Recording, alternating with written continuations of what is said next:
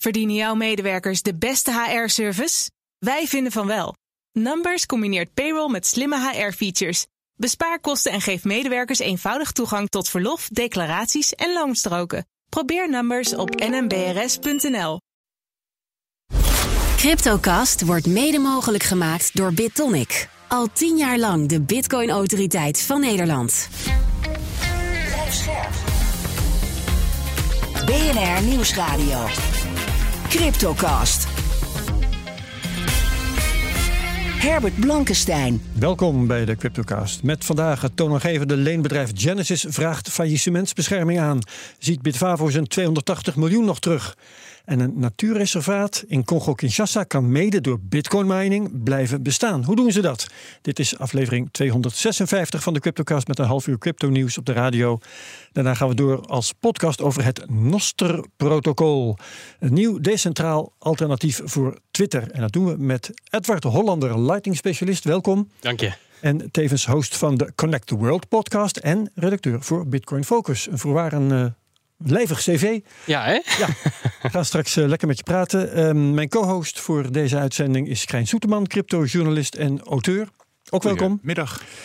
Geen, wij geven geen beleggingsadvies voor je eigen mening. Maak je eigen keuzes. Geef ons niet de schuld. Crypto kan lucratief zijn, maar is ook riskant. Oké, okay, het toonaangevende leenbedrijf Genesis uh, Krijn heeft faillissementsbescherming aangevraagd. De bekende Chapter 11 Bankruptcy Protection hebben we al heel veel voorbij zien komen hier. Ja. Met uh, FreeAC, met FTX, uh, met Celsius, noem ze allemaal maar op. Ja.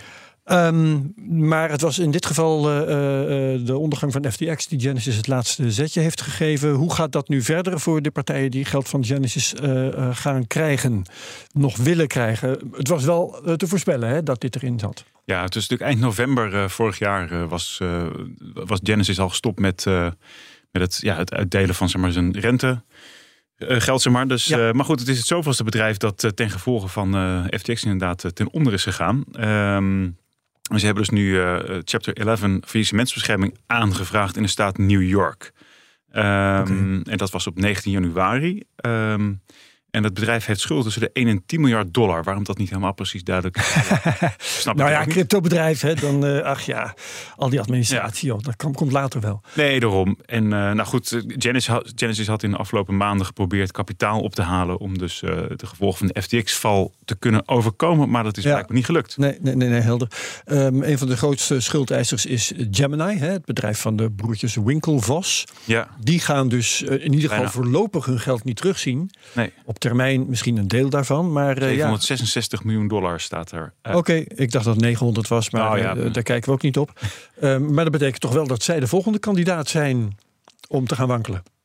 Ja, dat is een beetje. Het is een beetje. Al dat soort bedrijven, dat zit een beetje. staat los van elkaar. Je hebt die DCG, die Digital uh, Capital Group of Currency, Digital Currency, currency Group. Group. Ja. Um, en dat is dan hun dochter, is dan uh, Gemini, sorry, uh, Genesis. Genesis. En, Gemini, Gemini is een van de schuldeisers. Ja, het is heel verwarrend soms ja, met, al die, met al die naampjes. Ja. Um, nou, Genesis, Gemini is dus uh, is van de winkelvoors broertjes, misschien wel bekend van. nou, die hadden ooit iets met Facebook en de social network. Ja. ja. En uh, die boden een dienst aan, dat heette Earn. En met die dienst kon je cryptovaluta, daar kon je daar stallen. En dan kreeg je een soort van rente of een soort van stake over. Een beetje. Um, en, dat, uh, en dat stopte dus abrupt eind november 2022. Nou, toen werd Cameron Winklevoss werd boos en die heeft onlangs uh, wel wat getwitterd overigens over, uh, over het bankroet. En die zei van het is, belangrijk, uh, het is een belangrijke stap voor de Gemini gebruikers om hun fondsen terug te kunnen krijgen. Hij voegde er wel aan toe dat moederbedrijf DCG en DCG en CEO Barry Silbert nog steeds weigeren een goede deal voor de schuldeisers te bewerkstelligen. Ja. Uh, Winklevoss dreigt uiteraard met een rechtszaak. Dit gebeurt natuurlijk allemaal via Twitter, dat begrijp je ook wel. Ja. Salonveeg tegenwoordig. Open brieven uh, die dan uh, keurig als een soort printje aan een tweet worden gehangen. Ja, ja dat, dat soort dingen inderdaad. Ja, ja. Maar goed, um, Gemini um, wankelt nog niet in het openbaar. Hoe zie jij de toekomst van, van Gemini? Zou dit ze in moeilijkheden kunnen brengen of niet? Nou, ze hebben 788, nou, 700, wat zei, wat zei ik net, 766 miljoen uitstaan. Ja, um, ja dat is dus. Er zitten sowieso zijn het heel veel ingewikkelde geldstromen. En dat is waarschijnlijk ook waarom je niet helemaal kunt zien of het nou 1 miljard Ja. of 10 miljard is. ja, het zijn zulke belachelijke bedragen, jongens. En dat gaat een curator allemaal moeten fatsoeneren. En dan horen Ja. we er meer over. Dus dan wordt dat, eh, dan wordt dat zeg maar, re- zeg maar recht getrokken als het goed is. Ehm, overigens was er wel vandaag het laatste bericht, vanochtend vroeg, het laatste bericht van een advocaat van Genesis. Die is optimistisch eh, dat, ze, dat de geschillen met de schuldeisers nog voor het einde van de week opgelost kunnen worden. Oh. Binnen vier maanden uit de faillissementsprocedure kan stappen. Ja, ik was ook een beetje verbaasd. Ehm, dit zei de advocaat eh, blijkbaar gisteren tijdens de eerste hoorzitting bij de faillissementsrechtbank in New York. Hmm, Oké, goed. ehm, eh, even eh, kijken naar eh, Edward Hollander. Jij bent waarschijnlijk, eh, als ik je, het zo aanvoel, van not your keys, not your coins. Ja, precies, inderdaad. Jij- Nee, dat klopt. Jij volgt dit met belangstelling, neem ik Ja. aan. Ehm, ook met leedvermaak of niet? Ehm, nou ja, kijk, het urn, eh, voor, voor mij in ieder geval is het gevoel altijd, als het eh, ja, mooi klinkt, dan is het te mooi om waar te zijn. Mhm. En dan is er altijd risico. En dat risico moet je dan bereid zijn te nemen. Niet dat het natuurlijk altijd dan de schuld is van de ander of van degene die, die dat dan eh, afneemt. Maar ik denk wel eh, ja, dat, je, dat het goed opletten geblazen is altijd. Dus, maar dat is mijn eigen. Ja, ehm, Dus je ja. hebt dat zelf niet gedaan, neem Nee. ik aan. Eh, eh, Nee, ja, en, en hoe denk je over de mensen die dat wel gedaan hebben? Eh, eh, eigen schuld? Nee, niet helemaal. Want het is natuurlijk ook de verantwoordelijkheid van de platformen om daar transparanter in te zijn. En ja, ik zie natuurlijk in mijn werk ook heel veel verschillende type gebruikers. Eh, en ja, voor heel veel mensen is, is het toch gewoon lastig. En eh, dan is er een zee aan opties die je kan afnemen. En eh, ja, als je daar dan allemaal moet weten hoe het werkt, dat is natuurlijk eh, Ja. lastig. Maar ehm, het, er staat vaak wel veel in de voorwaarden. En die hebben die Ja. mensen natuurlijk niet gelezen. De kleine lettertjes. Ben ik bang. Oké, eh, laten we even kijken naar een van de andere betrokkenen, eh Krijn, Bitfavo. Ja. Die hebben naar eigen zeggen geen, geen zaken gedaan met Genesis, maar met DCG. Daar hebben we het intussen al een paar keer over gehad. Ehm, daarom zeiden ze op een gegeven moment: nee, wij zijn niet blootgesteld aan die problemen bij Genesis. Nu praten ze op hun eigen blog alsof dat toch weer wel zo is. Aan de andere kant worden ze niet genoemd als een van de belangrijkste schuldeisers. Ehm, hoe schat jij de mogelijkheid in dat Bitfavo zijn 280 miljoen terugkrijgt? Nou, dat, dat, is natuurlijk, dat blijft onduidelijk. Eh dat laatste info van Bitfavo zelf is dat er verdere gesprekken zijn geweest. Maar dat die nog niet tot gewenste resultaat hebben geleid. Ja. Nou, dat zegt natuurlijk niet zo heel Ze veel. konden 70% krijgen. Ja, ehm, en er moest dus nog duidelijk worden wat precies dan de relatie is tussen DCG en Genesis. Er staat hier een laatste bericht qua bezitting en hoe het met de schuldeisers gaat lopen. Bitfavo zegt in ieder geval garant te staan voor het bedrag. Maar Ja. welk bedrag het dan om gaat, of 280 miljoen of, of het gedeelte wat ze verwachten. Nee, Bitfavo zegt als die geheel, hè? 280 Ja. miljoen niet in zijn geheel terugkomt, dan staan wij ervoor garant dat onze klanten geen schade lijden. Dat Maar- zeggen ze. Maar ze hebben wel meer gezegd. Tot nu Maar, toe. hoe, maar kijk, het is natuurlijk heel erg lastig van hoe zit het nou met die Digital Currency Group? Ehm, die eh, is Genesis, en hebben zij geld aan uitgeleend. En ze zijn ongeveer 1,65 miljard dollar schuldig aan Genesis, waarvan 75 575 miljoen aan leningen. En die vervallen in mei. Ehm, en dan is er nog een prom- promissory note, of prom promesse heet dat geloof ik in het Nederlands, Oh ja, van 1,1 miljard, die vervalt over 10, miljard, de 10 jaar. dat is een soort garantie van DCG aan Genesis. Ja, dus in die zin is wat er dus bij Genesis gebeurt wel heel relevant bij DCG. Dus Ja, ja, het, dat is waar. het is gewoon afwachten. Eh, goed, dan eh, houden we het daarop. Ja. En eh, er zullen ongetwijfeld zo niet wekelijks dan toch maandelijks ontwikkelingen zijn die we hier eh, gaan rapporteren. Ja, uiteindelijk is het, komt het allemaal terug bij Terra Luna. Hè? Ja, dat is waar. ja, daar- daar is het mee begonnen. Alweer, hoe lang geleden? In juni of zo? Ja, Alweer zo'n tijd geleden. ja, goed. Nou, oké. We gaan de prijzen bespreken, want die eh, bewegen ook. Al is het op de- dit moment eh, ietsje minder. Eh, we gaan het bespreken met Bert Slachter, analist van de digitale nieuwsbrief Bitcoin Alpha. Welkom in de uitzending, Bert. Dag Herbert. Ehm, die situatie rond Genesis, daarvan dacht ik van nou, dat zal de prijs wel weer flink laten kelderen. Maar nee hoor, geen impact. Eh, is, is dat verrassend? Ja, dat is best bijzonder, omdat Genesis samen met moederbedrijf DCG en zusterbedrijf Grayscale grote en toonaangevende bedrijven zijn in de cryptowereld. En als daar problemen zijn, dan zou dat beleggers onzeker, onrustig, angstig kunnen maken. Ja. En dat gebeurt blijkbaar niet. Hè, want ze verkopen niet massaal hun eh, crypto-assets. En ook hoeft blijkbaar Genesis geen bitcoin te verkopen zelf... om voor liquidi- liquiditeit te zorgen. Want dat, dat, is namelijk, dat zijn een beetje de twee manieren waarop zo'n gebeurtenis impact kan hebben op de prijs. Dus of eh, eh, de, de partij die in zwaar weer is, moet gedwongen cryptoactiva verkopen of beleggers worden onrustig. En blijkbaar gebeurt beide niet. Dus dat is uh, ja. Um, ja, op opmerkelijk inderdaad. Ja, blijkbaar was het ingeprijsd, zeg je dan. Ja, ingeprijsd is dan zo'n woord. Hè? Ja. Of, of, of, dan doe je of je het uh, allemaal begrijpt. Ja, nou ja, kijk, ingeprijsd dat, dat veronderstelt dat de markt er eigenlijk al van op de hoogte was, of het al had verwacht. En daar zit op zich wel een kern van waarheid in, hè, want um, dat er problemen zijn uh, bij uh, um, Genesis en daaraan gekoppeld een hele hoop uh, schuldeisers, dat weten we eigenlijk al wel sinds eind november, half november. Mm-hmm. En dat Genesis en DCG samen ook best nog wel wat activa hebben. En dus voor een groot gedeelte die schuldeisers zullen kunnen um, uh, gerust uh, of, of, terugbetalen. Uh, althans, dat, dat, ook daarin, in dat beeld, is nu, nu niks veranderd. Um, dus, dus er inderdaad, je, je zou terecht kunnen zeggen, er is geen nieuwe informatie. Ja, um, je kunt ook zeggen, dit is een eigenschap van de laatste fase van een bear market. Dat slecht nieuws eigenlijk helemaal geen effect meer heeft. Wat denk jij daarover? Ja, daar is wel wat voor te zeggen. De, de, de laatste, of de tweede helft zou je kunnen zeggen van, van een bearmarkt. Dan zijn er niet zoveel speculanten meer over. die heel gevoelig zijn voor negatieve krantenkoppen. De, de, die, die, die, die instappen bij goed nieuws en die uitstappen bij slecht nieuws. Dus die echt dat hele korte termijn momentum proberen te bespelen. Ja, dat, dat, dat zie je ook wel in de cijfers, dat daar, dat daar gewoon Um, minder van zijn. Maar dat betekent niet dat echt slecht nieuws geen impact meer zou mm. hebben. Er is best, wij kunnen best hier met elkaar een aantal gebeurtenissen bedenken. die, daadwerkelijk voor verkoopdruk zouden zorgen. Hè? Nou ja, bijvoorbeeld, stel dat je een grootschalig verbod krijgt. of grootschalige paniek omdat. Nou, er iets met Binance of iets met Tether. Binance wordt kapot um, of, moet, ja, of, of, ja, precies een hele grote hack. Of er worden dingen geliquideerd. Ja, Dat, dit soort dingen hè, zijn blijkbaar bij Genesis niet aan de orde. Maar dat betekent niet dat in um, die, hè, de tweede helft van zo'n bearmarkt... dat daar niks kan gebeuren. Hè. Dat, ik denk dat dat ook, dat is ook weer gevaarlijk. Ja. En ook, ook zoiets als de laatste fase van een bearmarkt. Ja, dat is altijd tricky, want het kan best nog een jaar of anderhalf jaar duren. Ja. Maar um, ja, het, het, klopt wel. Het hoort wel bij deze, deze tijd dat uh, de, de mensen die nu nog over zijn, die zijn relatief ongevoelig ja. voor geruchten en slecht nieuws. Want die houden toch wel hun crypto uh, aan. Bert, op de dag dat de, het faillissement van Genesis bekend werd, althans die chapter 11, uh, steeg de koers juist met een ongekend bedrag, met 1500 dollar. Hoe plaats jij dat?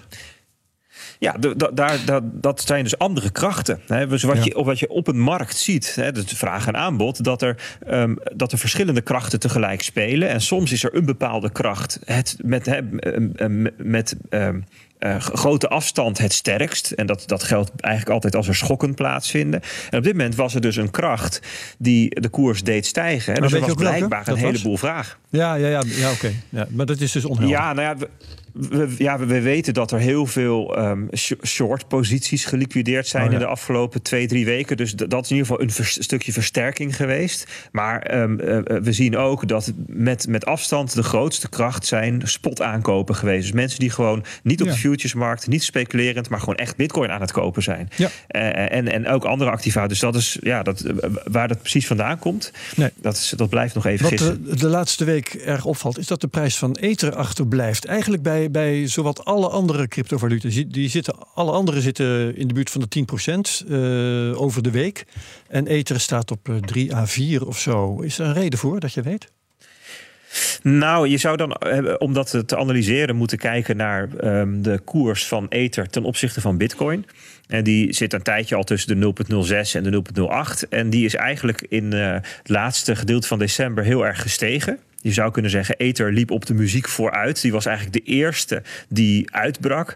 En nu zie je dat hij wat daalt ten opzichte van Bitcoin. En dat betekent, ja, hij liep een beetje vooruit en nu voegt hij zich weer bij de groep. Dus ik zou eerder zeggen dat, um, uh, dat Ether ja, wat, wat, vo wat voorliep op Bitcoin en daarom nu wat minder goed. Ja. Ja. Um, iets over indicatoren. Je hebt in de uh, Bitcoin Alpha geschreven over het Meyer multiple. Je hebt heel veel van die indicatoren, hè, gemiddelden, uh, de Fear and Greed Index, Bollinger Bands, uh, de RSI. Die Meyer multiple, wat is dat voor een ding en waarom is die nu interessant? Ja, je spreekt het uit als Meyer, want het is de achternaam van Trace Mayer. Hè. Trace Mayer is een van de nou ja, OG's, noemen we dat dan. Hè, van de mensen die echt al heel lang in deze wereld bezig zijn met analyse en duiding en dingen vertellen. Hij is onder andere initiatiefnemer van Proof of Keys geweest. Hebben we het in de Cryptocast ook Oh wel ja, eens over gehad. 3 januari. Hè, op 3 januari, ja. en samen met Caitlin Long en Tyler Lindholm was hij de drijvende kracht achter de cryptowetgeving in Wyoming. Dus dat is eh, Trace Mayer. En hij heeft ooit gezegd, ja, die, ehm, het 200-daags gemiddelde, dat is een hele interessante om naar te kijken. Dus 200-daags gemiddelde van de koers. En als je daar boven zit, dan zegt hij van, ehm, hè, dan, dan, dan, dan is dat, dat is karakteristiek voor een bull trend. En zit je daaronder, is karakteristiek voor een bear trend. En, en, en het omslagpunt ertussen is dus dat 200 daags gemiddelde. En de Mayer multiple zegt hoe ver die daarboven of eronder zit. Dus als de Mayer multiple 1 is, is het exact de 200 daags gemiddelde. Boven de 1 zit je erboven, onder Ja. zit je eronder. En we zijn er al En, boven ehm, gekomen nu, hè, geloof ik. ja, we zaten eronder en we zitten er nu boven. En dat is interessant. Ehm, want dat, dat, het zou dus kunnen betekenen, dat kunnen we eigenlijk pas achteraf echt vaststellen, dat we een trendomkering hebben gezien van Ja. bearish naar bullish. Leuk. Alleen het 200-daags gemiddelde is best wel een vroeg signaal, geeft soms ook een vals, eh, een vals positief. Ehm, dus het is, dit is, dit is, eh, dit is, er zijn mensen die nu zeggen van nou ik ga er vol in. Anderen zeggen hey, het is interessant, we moeten opletten. Maar we gaan eerst wachten op bevestiging van bijvoorbeeld de 200 weekse eh, gemiddelde. Die is veel trager, maar is Ja. ook veel bestendiger. Hè? En je wil graag hogere toppen en hogere bodems zien. Dus die 25.000 dollar, dat blijft een belangrijk niveau. Hè? Daaronder zou je zeggen van nou ja, we zien een soort van de eerste blaadjes weer aan de bomen komen. Hè? Maar één zwaluw maakt nog geen zomer, dus we wachten dat eventjes af. Ja. En die Mayer multiple is daar dus een voorbeeld van, van zo'n vroeg signaal. Oké, hartelijk dank. Bert Slachter, meer details te vinden in de digitale nieuwsbrief op bitcoinalpha met ph.nl. We gaan verder. Krijgen het Virunga National Park in Congo-Kinshasa. Daar gaan we het dus over hebben. Dat is verrassend in de Cryptocast. Ehm, waarom? Omdat ze mede door bitcoin mining kunnen blijven bestaan. Het park heeft de afgelopen jaren veel tegenslagen gehad. Kan nu een waterkrachtcentrale plaatsen en die wekt stroom op eh, die mede wordt gebruikt voor het minen van bitcoin. Ehm, was te lezen in de MIT Technology Review. Ehm, hoe kunnen ze dat doen? Ja, sorry. Hoe kunnen ze dat doen? Ehm, je moet bedenken van eh, Virginia Na- National Park is het oudste park van eh, Afrika, zeg maar. En dat staat ook op de UNESCO Werelderfgoedlijst. Maar het heeft wel een hele, ja, het heeft wel een hoop kostenposten, zeg maar. Nou, het, het is. Het is misschien ook wel bekend van een Netflix-documentaire. Ja. waarbij. eh, Die heb ik van de week bekeken. En ja, ik, ik moet zeggen, ik was er diep van onder de indruk. De totale wetteloosheid en, en Wild West die daar heerst met rebellen die eh, dorpen overnemen. En totale onzekerheid van de bevolking in vluchtelingen, noem maar op. Dus ja, inderdaad. Ja, het, het is vrij dramatisch. En, Ja. dat, en dat park is voor het grootste deel afhankelijk van dus de rangers die de boel moeten beschermen. En eh, nou ja, dus daar moeten ze ook geld voor komen. Nou, slechts 1% van het geld van het park komt van de overheid. En de, dus voor de rest is, is het park voor op zichzelf aangewezen. Nou ja, hoe zou je dat kunnen doen? Dat kun je doen door toeristen rond te leiden. Eh, maar er was dus ebola, er was corona, er waren Ja. dus eh, gevechten. Dus allemaal dingen waardoor er als toerist niet zo goed ging. Nee, ehm, het- en verder eh, is natuurlijk een andere manier om geld te verdienen... door gewoon je hout te verkopen of ivoor te laten schieten en dat soort dingen. Maar dat is natuurlijk weer niet de bedoeling. Ja, ja. Dus hoe kom je dan op een goede manier aan je geld? Ehm, nou, ze hebben daar dus waterkrachtcentrales gebouwd... die dus geen stuw meer nodig hebben.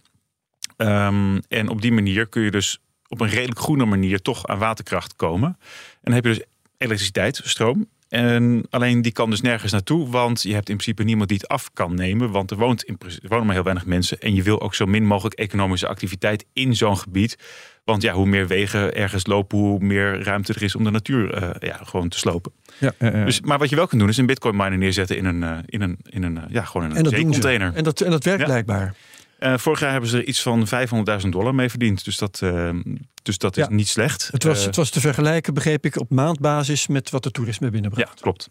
Dus dat is een hele mooie manier van bitcoin mining. Op een manier die niet zo snel wordt gedacht van dat het logisch is. Want kijk, als wij hier natuurlijk elektriciteit opwe- opwekken in Nederland... dan moet het ergens gebruikt worden wat nuttig is. Nou hebben we hier natuurlijk ook wel elektriciteit die niet nuttig gebruikt kan worden. Maar het grootste gedeelte kan zijn weg wel ergens vinden.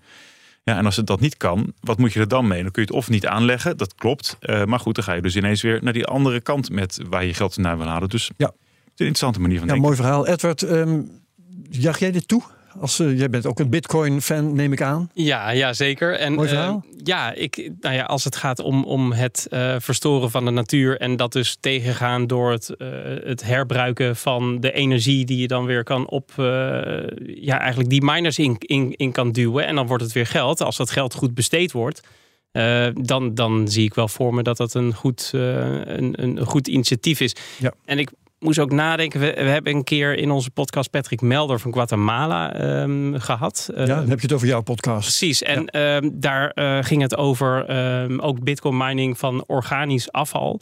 Ook weer als doel om het meer wat daar is uh, te, schoon te houden. En dat geld weer deels terug te geven aan de bevolking. En dat zijn allemaal arme mensen daar.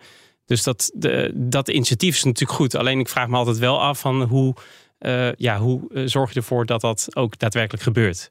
Ja, ja, dus dat, dat, dat er goed gedaan mee, mee wordt. Want ik begrijp dat er een investeerder hier achter zit die dan uh, daar. Ja, Sebastian Couspiou uh, van Big Block Green Services, dat is een Franse Bitcoin miner. Dus, um, maar goed, die heeft zelf, die heeft van de 10 containers heeft die er zeven en die betaalt wel de stroom. En de okay. overige drie zijn van het Nationale Park. Ja, ja, ja. ja, ja. Dus, uh, er is ook nog een Klinkt kleine silver lining voor de eigenaar. ja. En um, Krijn, ja. dan staat daar allerlei dure apparatuur. Introduceert dat dan weer nieuwe risico's? Uh, komen die rebellen daar misschien op af om dat weer weg te halen? Ja, kijk, je kunt natuurlijk stelen. Maar wat heb je aan miners die, niet kunnen, die niks kunnen doen? Dus, ja, er moet ook energie ja, zijn. Er moet ook energie zijn. En ze zeggen dat, het groot, dat ze in principe de bitcoin zo snel mogelijk wisselen naar geld om dus de kosten te betalen. Dus dat er maar heel weinig bitcoins in een wallet hangen. Dus als er een keer iets gejat zou worden, is dat even vervelend, maar het is, zou niet pijnlijk zijn. Maar ja, het, is natuurlijk, het blijft natuurlijk wel apparatuur en het is wel iets wat gejat kan worden. Ja, heel uh, interessant verhaal. En uh, die documentaire op Netflix ook zeker aan te raden. Overigens komt daar de hele bitcoin niet in ter sprake. Nee, zo 2014 is die documentaire, hè? Oh, dat was het natuurlijk. Ja, ja. ja, ja. Dus die is al zo oud. Ik had verwacht dat hij niet zo oud zou zijn, maar uh, dat is een goed punt. Ik moet hem dus nog kijken, maar ik ben ja. blij dat je in ieder geval zegt van ga hem kijken. Ja, ja. en dat, moet ook inderdaad. En uh, dan, dan uh, denk dat je dan ook het belang van bitcoin wel een beetje relativeert. Want er is daar zoveel aan de hand. Die rangers zijn gewoon hun leven niet zeker. Er komen. Elk jaar komen er gewoon een aantal om. Ja. Um, dus dat is, uh, ja, dat is een andere wereld, echt waar. Um, wij gaan het straks in de podcast, Edward, hebben over um, uh, jouw werk over uh, Noster, het protocol dat uh, mogelijk Twitter kan vervangen. waarom is dat in het leven geroepen? Jij bent ermee bezig. Ja, Noster is in het leven geroepen in 2020, rond 2020 ongeveer. En eigenlijk is het nu weer interessant geworden, omdat er uh, Jack Dorsey, voormalig CEO van Twitter, uh, de developers van Noster ja, geld gefund heeft. Uh, dus hij heeft daar echt uh, 14,4 bitcoin uh, ongeveer aan gegeven. Ja, een ton of twee. Ja, en hij is een voorvechter voor het vrije woord en voor open publieke initiatieven voor het internet. Ja, maar en, is het wel een erg goed moment? Want er was net een trek gaande naar Mastodon. Dan dacht ja, je, oké, okay, iedereen weet nu waar ze heen moeten. er is, we zijn het erover eens kom jij weer. Ja, precies. Er komt er weer een, weer een alternatief. Ja. ja, en ik denk, um, ja, ik denk het wel. Want er zit wel een groot verschil tussen uh, Mastodon en, en uh, Noster. Um, en het is, het is een heel simpel protocol. Dus computertaal eigenlijk. Uh, net zoals uh, je kunt het vergelijken met uh, bijvoorbeeld e-mail clients. Die hebben, gebruiken ook een protocol, het ja. e-mail protocol, om daar e-mailtjes SMTP, te halen. Als ik me goed Precies, ja, ja. SMTP inderdaad. En, um, en, en dit zou dan een computertaal kunnen worden voor social media. Maar niet alleen ja. dat. En dat vind ik uh, boeiend. Het kan veel meer dan alleen maar uh, tekstberichtjes sturen naar, naar elkaar. Maar je kunt er ook nog een heleboel andere dingen over okay. heen Daar sturen. gaan we het straks over hebben. En ook trouwens over de crypto-connectie. Want je moet nog verklappen wat het verband met bitcoin ja, eigenlijk is. En dat gaan we dus straks doen in de podcast. Iedereen kan mee daar naartoe. Hier eindigt in elk geval de CryptoCast op BNR. Bedankt Edward Hollander. werkzaam aan het Noster-protocol. Bedankt Karijn Soeteman. En heel graag tot de volgende week bij de CryptoCast op BNR. CryptoCast wordt mede mogelijk gemaakt door BitTonic. Al tien jaar lang de Bitcoin-autoriteit van Nederland. Verdienen jouw medewerkers de beste HR-service? Wij vinden van wel. Numbers combineert payroll met slimme HR-features. Bespaar kosten en geef medewerkers eenvoudig toegang tot verlof, declaraties en loonstroken. Probeer Numbers op nmbrs.nl.